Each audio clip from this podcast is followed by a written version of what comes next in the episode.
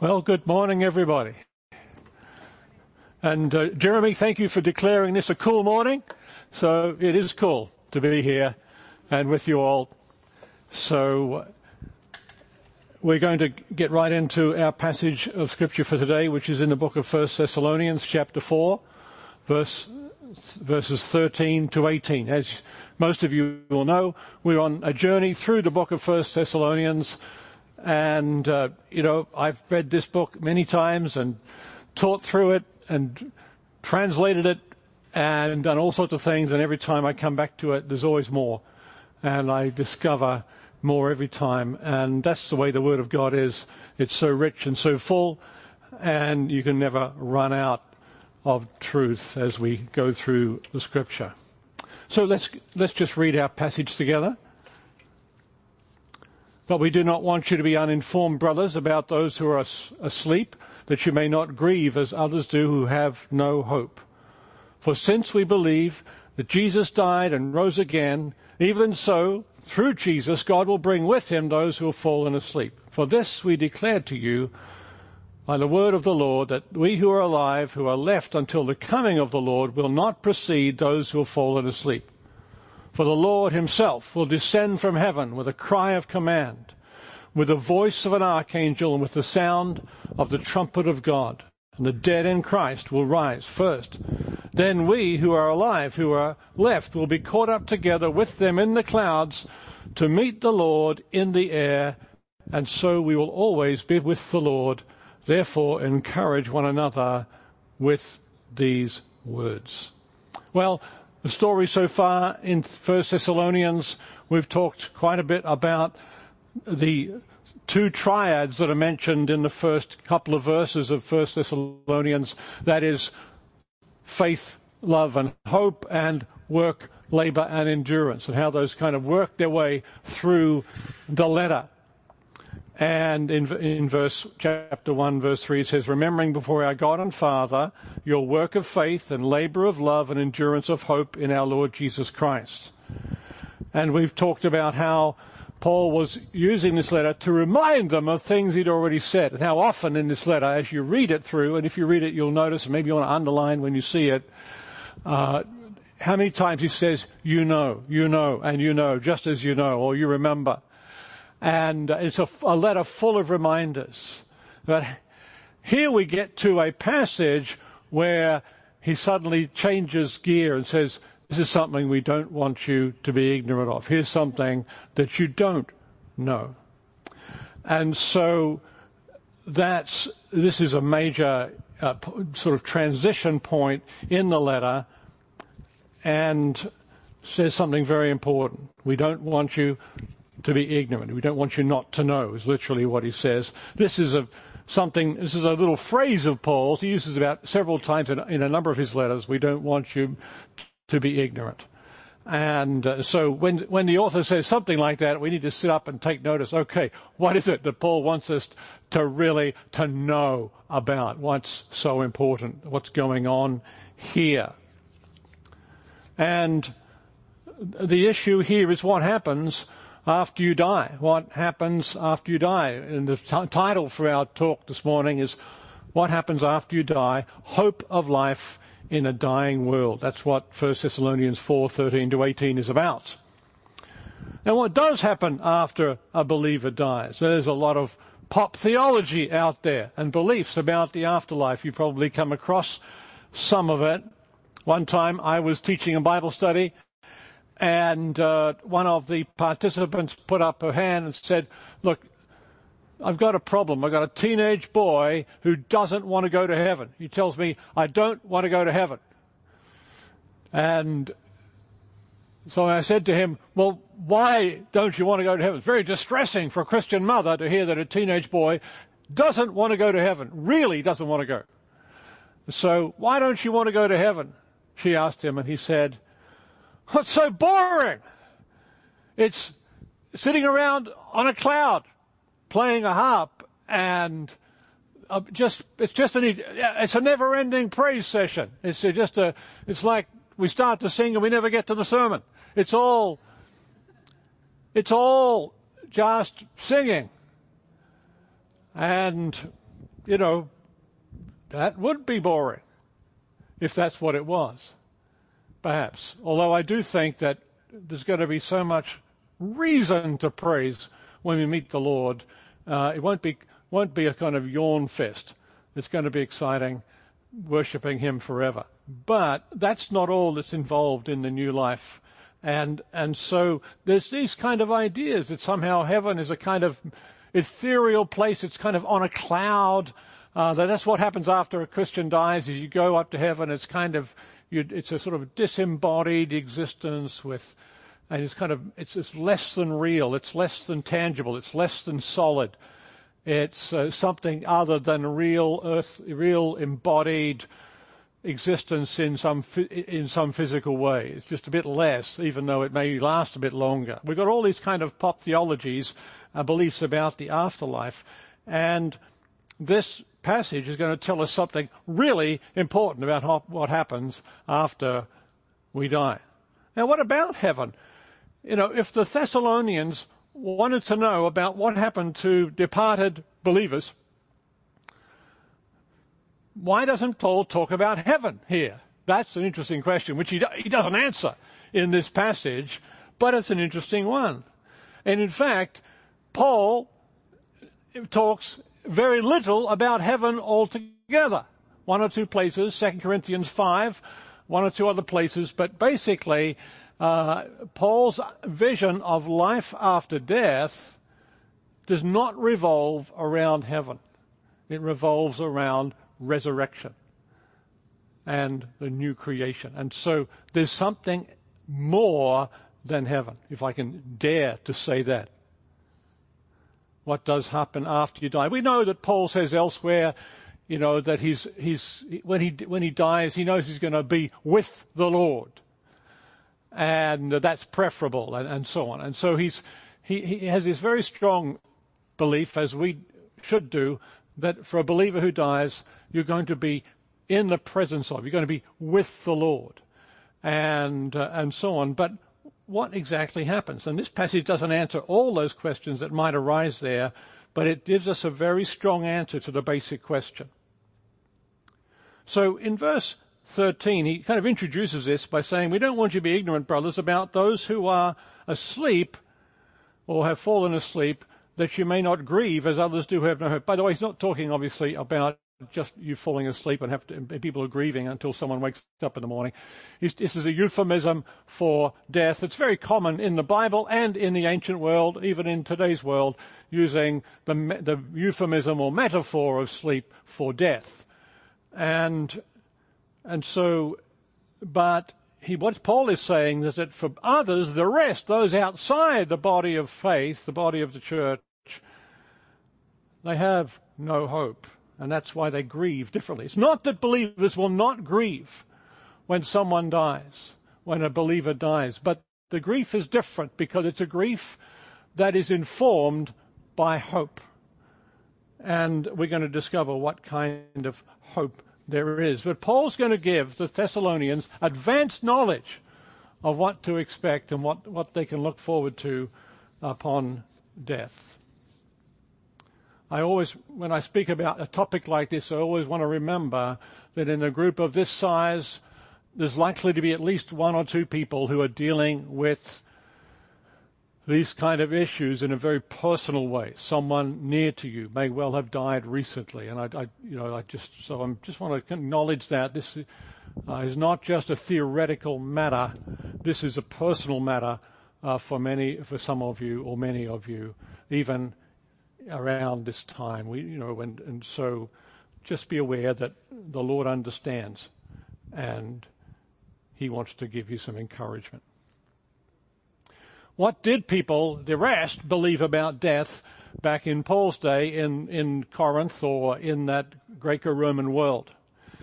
Well, there's a whole range of beliefs, but uh, they basically believe that uh, when you die, your body, your soul was separated from your body, and your soul maybe went somewhere, uh, went down, in fact, to Hades. And uh, that's kind of a very common belief. But Hades was a place without any hope. There's no escape from Hades. Uh, and so, in fact, there was a giant, in their mythology, there's a giant three-headed dog called Cerberus who is guarding the gates of Hades uh, to keep you from getting out. Uh, once you're dead, you're dead. You don't come back. This is the idea. Uh, one of the, there's a Greek writer who's called Theocritus who said, hopes, hopes are for the living. The dead have no hope. There's, there are some Greek, ancient Greek and, and Latin inscriptions on graves, which say something like this. And it's not huge numbers of them, but there's, there's some of them there, and it's quite interesting. Uh, they say this, I was not, I was, I am not, I care not. So, you know, I, I, I, there was a time when I wasn't, I became, I, I was born, I am not, I died, I don't care, because after the dead have no cares. Just like Theocritus said, the dead have no hope. This inscription is saying the dead have no worry because they're dead. Uh, there's a strong belief in fate in the ancient Greco-Roman world. So they, in which the New Testament was set. And so they believe that, you know, your time of death was set and you'll, and everything, you die if you die and the way you die, it's all down to fate. Now, what about Jewish beliefs? That's quite somewhat different. Jews also believed in Hades, uh, a place or the dwelling place of the dead, but uh, they uh, in, in the Hebrew in the Old Testament they called Sheol.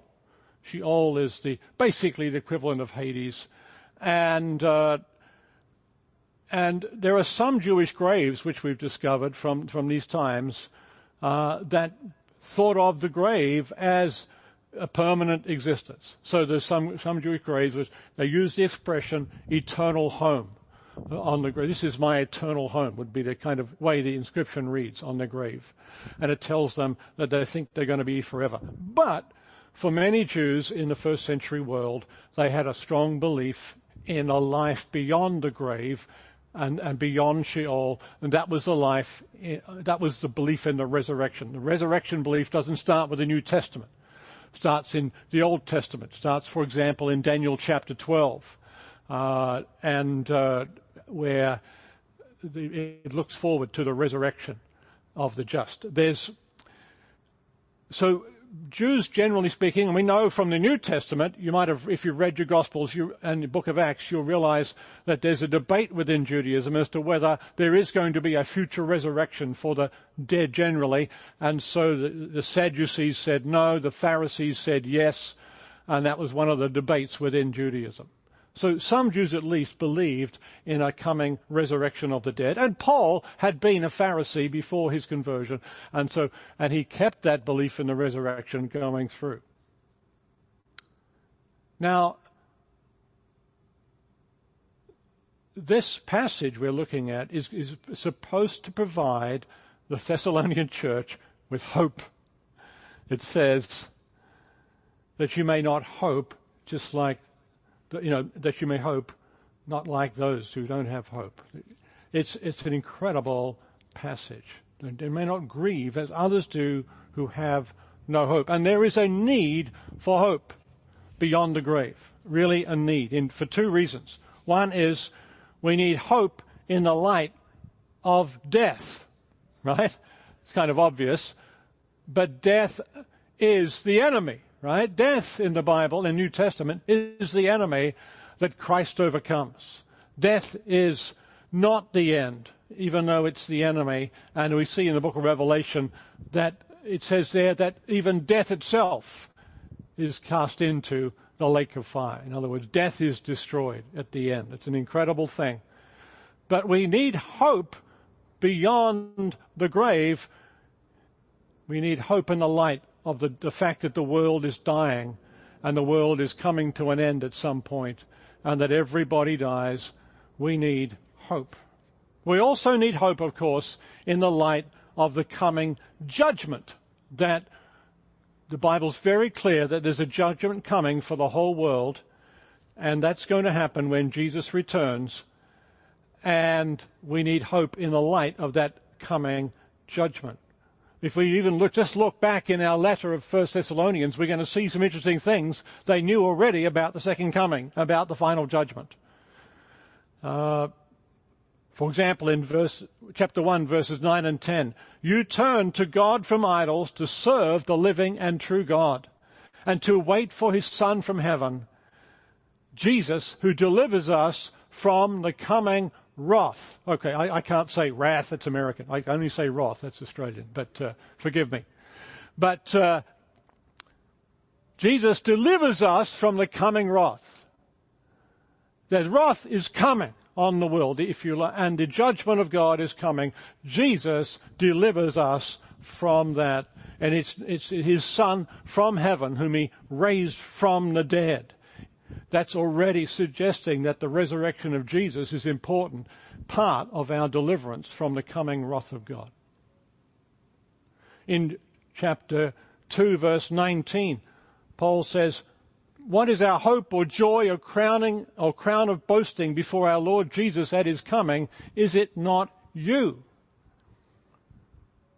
Paul expects to be accountable when the Lord returns and he, and he hopes to have something to say to the Lord and it's going to be the Thessalonians who are going to be his hope there. In other words, the fruit of his life, the fruit of his life uh, and his ministry uh, will will he thinks stand him uh, as the Lord returns.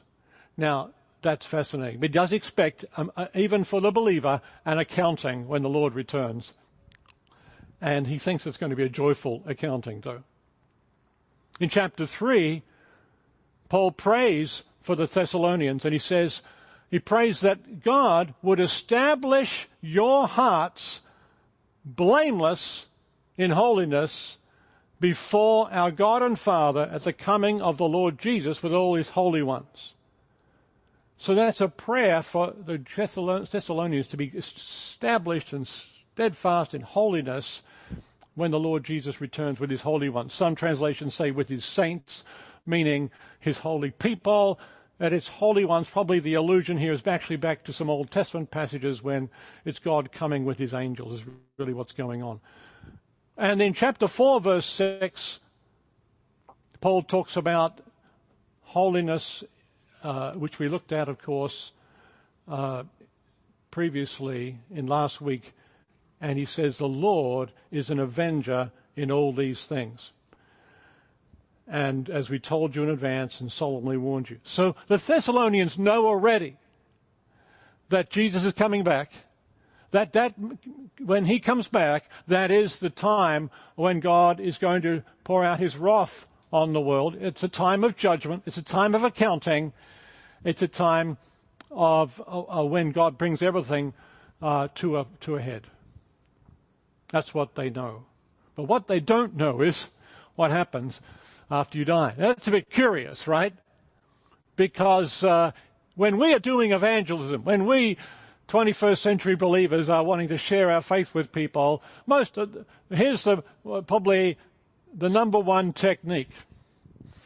Do you know how, do you know what happens to you after you die? What if you were to leave this meeting today and get run over by a bus?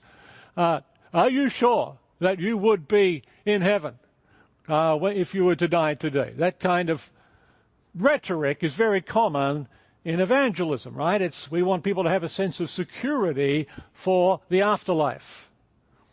And, uh, and yet here's Paul, who has told them so many things we've discovered in our journey through this letter, so many things he's already told them, and yet they apparently don't know what happens when they die. So I think that's interesting.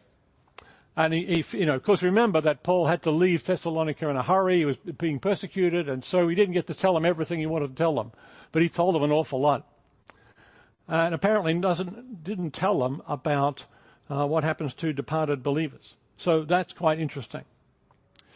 The, I was uh, walking down by the beach the other day, and uh, there was a, a kiosk or a little cafe, and there was, a, and, and, I came up to this cafe, had a menu there, and it had a had a sign, a written, handwritten sign out the front of the cafe that said, I quote, "We can take care of you on the other side."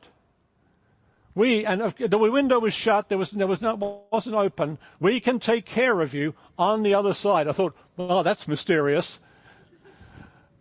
We can take care of you on the other. That's an offer that most cafes can't, can't give. You know, that's, I mean, that's a deal right there on the other side.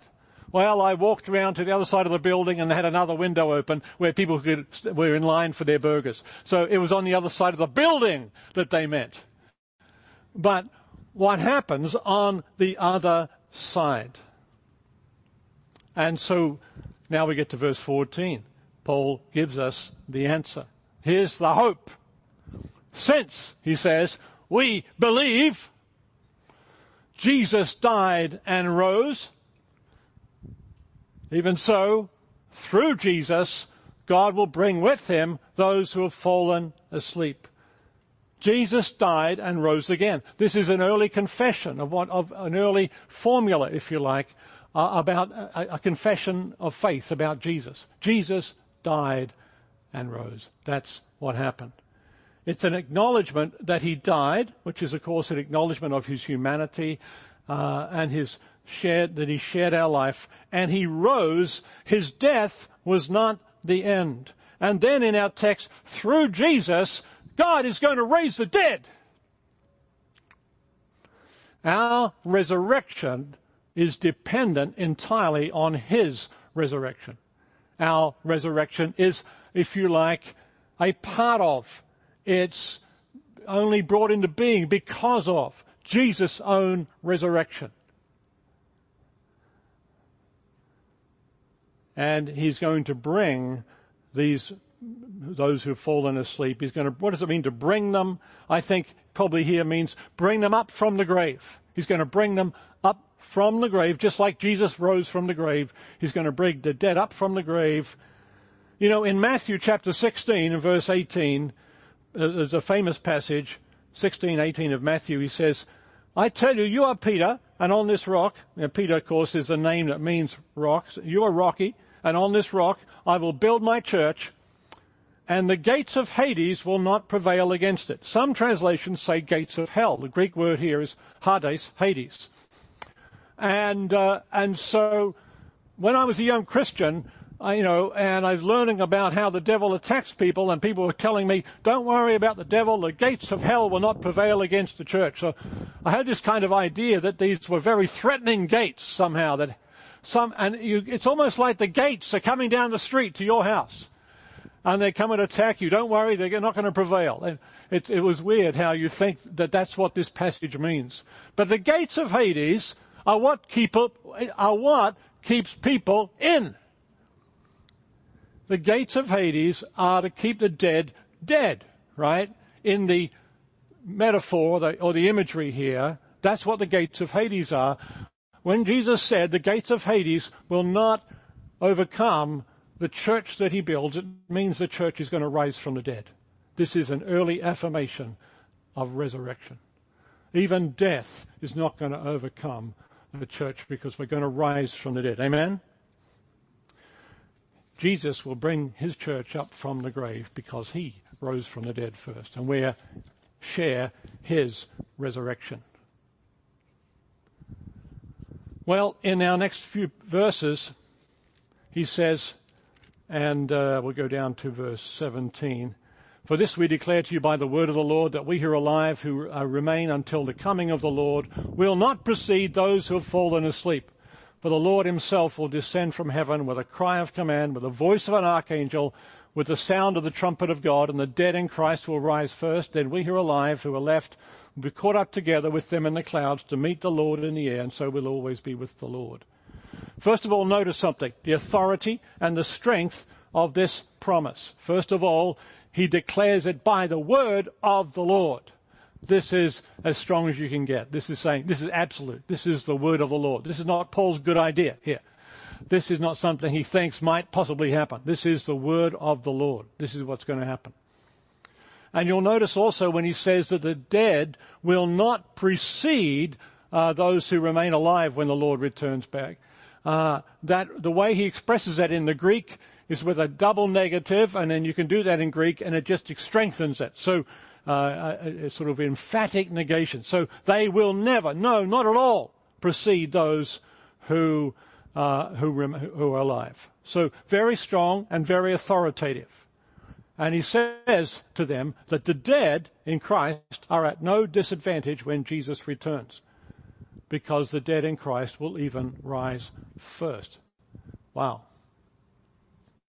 So they were concerned about what happened when you die, and when and they knew that Jesus is coming back and there's going to become a judgment. But what those who are already dead, uh, what's going to what's going to happen to them? And Paul is saying they're going to rise, and in fact they're going to rise first. The answer to death, to the problem of death, the enemy which is death, is what? Resurrection. That's kind of obvious, but that's the answer. What is it that overcomes death in the world, it's resurrection in Christ. Jesus' resurrection, first of all, and our resurrection. Death is the enemy. Resurrection is the answer. And this resurrection happens when Jesus returns. When he says here, the Lord himself, he's talking about Jesus. So Paul uses the word Lord, Greek kurios. He uses the word Lord many times for Jesus. And in this passage, he calls Jesus, uh, he, he, refers to Jesus twice with his personal name, uh, Jesus. Uh, he refers to him once as Christ, Messiah, and five times as the Lord.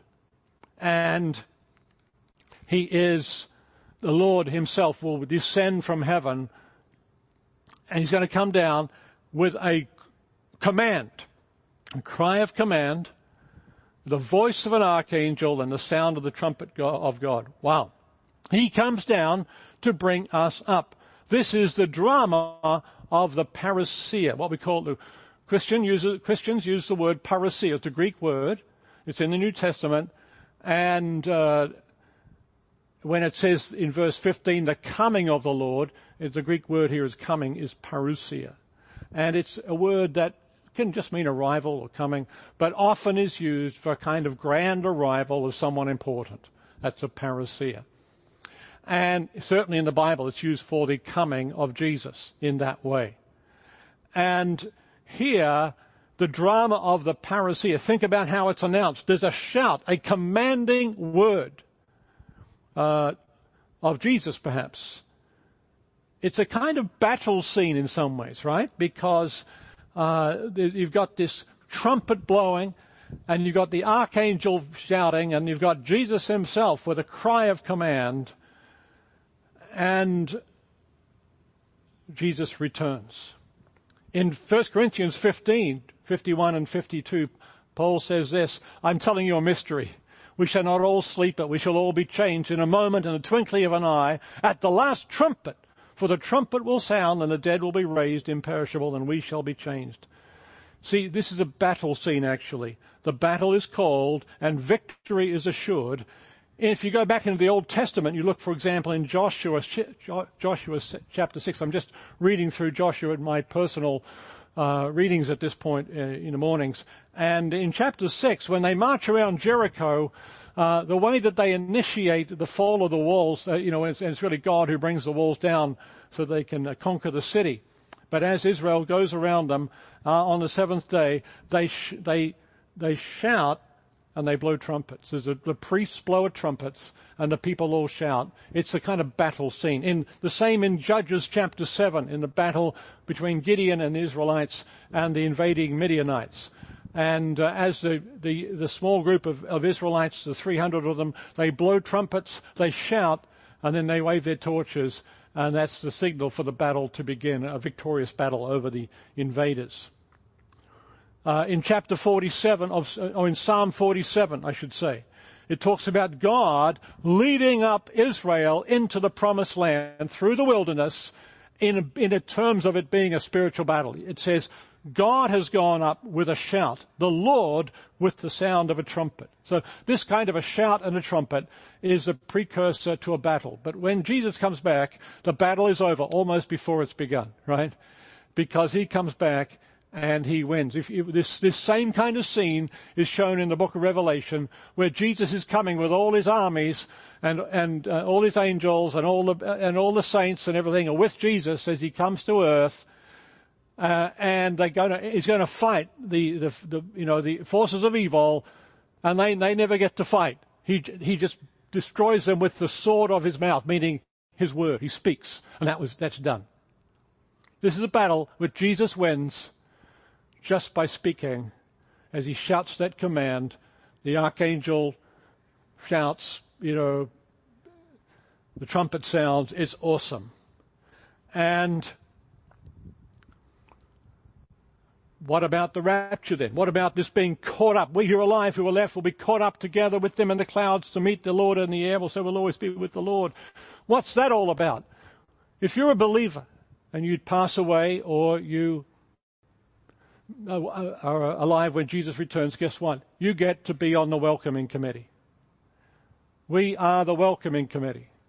The dead in Christ arise and they literally caught up into the air and we're rolling out the red carpet for Jesus. That's what it is. We're caught up, it says here, from meeting with the Lord in the air.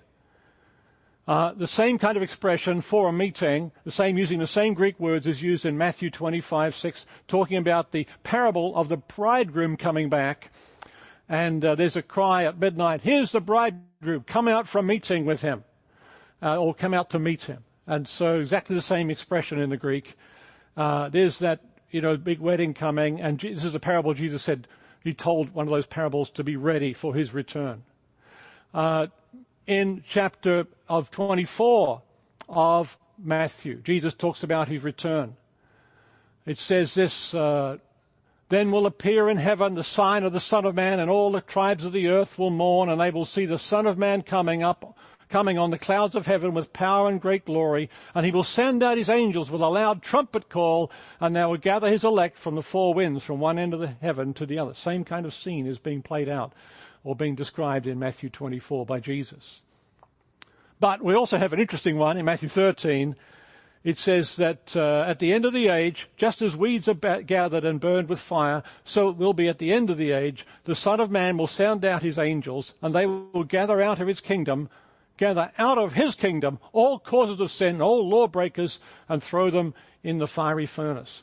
So some people, you know, some people, of course, talk, use this passage to make a case that the rapture is for non-believers, right?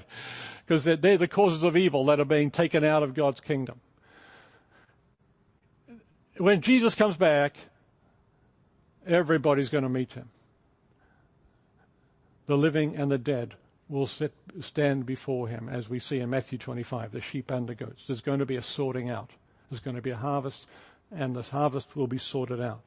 But Jesus coming back, and when it says we're, we're caught up the, to meet him there in the air or in the clouds, this is straight out of the Old Testament imagery, right?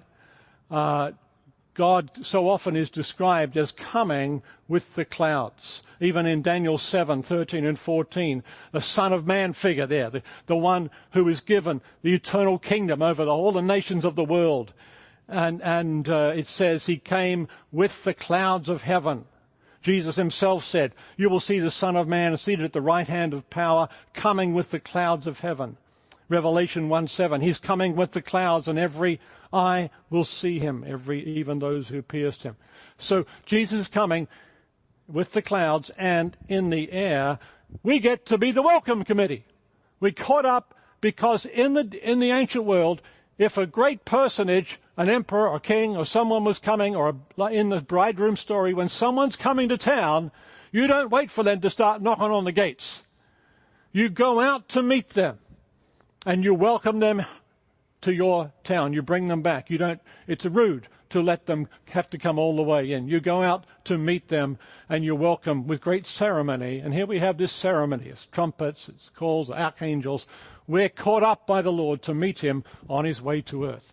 This is not, I don't think, although probably some people, there's different opinions about this text, but I, this, I think this is not the church disappearing from the earth, leaving everybody else wondering what happened this is being, everybody will see Jesus returning. We get to be caught up and be the welcoming committee as he comes back to earth. At least in this text anyway.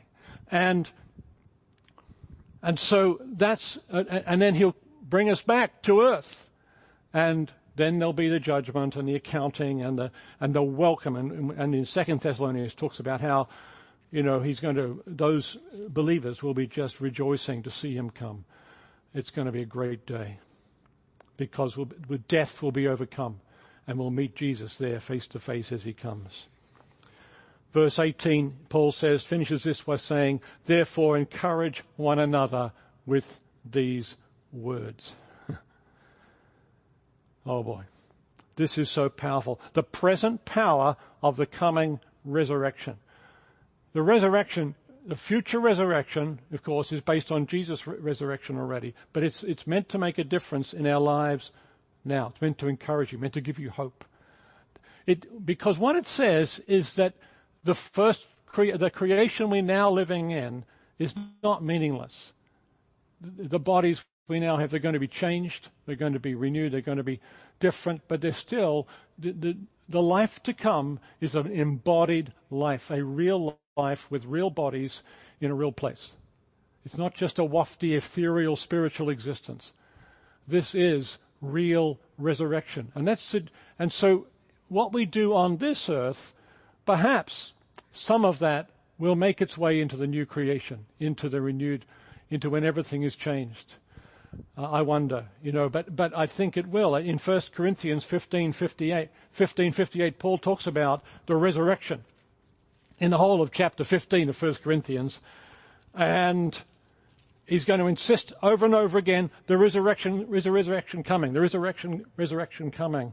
And it's because Jesus has already raised dead. He says much the same thing at greater length than we have in Thessalonians. And then he gets to the final conclusion after having said all this for 57 verses in 1 Corinthians chapter 15. I won't take the time to read it. But then his conclusion is, therefore, brothers, brethren, and sistren, of course, be steadfast, immovable, always abounding in the work of the Lord, knowing that in the Lord your labor is not in vain. That's amazing. Your work now is meaningful in the light of the coming resurrection. So, we have a five-year-old grandson, and his his uh, our daughter-in-law, his his mother was off. Uh, he, he, she had made some cake, and when you make uh, it was sort of Australian British style Christmas cake, that uh, it, you know it's, it's kind of a fruit cake, and it lasts a long time, and you can keep it and have another year. You know, you make it one year and eat it the next. It's, it's wonderful stuff. And uh, but so in in uh, about the middle of the year, um, my grandson was asking his mother, oh, "Can can we have some Christmas cake?" It wasn't you know Christmas in July. It was just kind of the Christmas cakes around, and uh, some of it left over from Christmas. And uh, so she said to them, "Well, you can have a crumb." Because we need to offer a, cr- we'll have to split the cake up among the whole village, you know, the sort of apartment village where they live. And uh, so we got excited about this idea of sharing the Christmas cake with everybody. Said we could we could share a crumb with everybody. I, I can share a crumb. I can share a crumb of cake with Jesus. He, says, you just have to bury me in the ground with the Christmas cake. Just have to bury me in the ground with the Christmas cake. So, you know, he's got He's kind of got the right idea. No, not that Christmas cake will survive through death and resurrection, but the idea that that somehow that this life has meaning for the next. That resurrection then is not the absolute annihilation of every kind, everything that ever existed, and we end up in just a spiritual, ethereal, immaterial existence. But the new life of the resurrection is a real embodied resurrection, a real embodied life in the new creation. Very tangible, very wonderful. And that what we do in this life counts in the next, especially if it's, if it's good. And Paul talks about this in 1 Corinthians. He says, you know, some of your works will be burned up, but maybe some of them won't. I'm hoping there'll be Bach in, in you know, Bach's music in, in, in the resurrection. Some of these things will survive, I hope. But it's such a hope for us to know, to know that death is not the end. That, that the hope that we have in the light of the, of, of death, the hope that we have in the light of the coming judgment is that Jesus died and rose. And this is what guarantees the resurrection of those who are in Christ. Paul says the dead in Christ will rise. Friends, perhaps you're not a believer who are hearing this. I want you to know you can have hope for life beyond the grave. It's in Jesus alone. It's in Jesus alone. Death, the enemy, has been overcome by Jesus in his, his own death and resurrection. Come, Lord Jesus.